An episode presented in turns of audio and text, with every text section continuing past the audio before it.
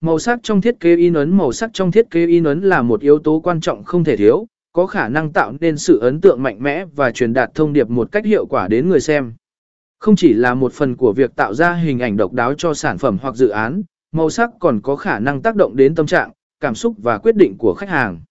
Y giới thiệu về màu sắc trong thiết kế in ấn A khái niệm cơ bản về màu sắc và tầm quan trọng trong thiết kế in ấn màu sắc là một yếu tố quan trọng trong thiết kế in ấn, đóng vai trò không chỉ là sự thể hiện mà còn là một công cụ mạnh mẽ để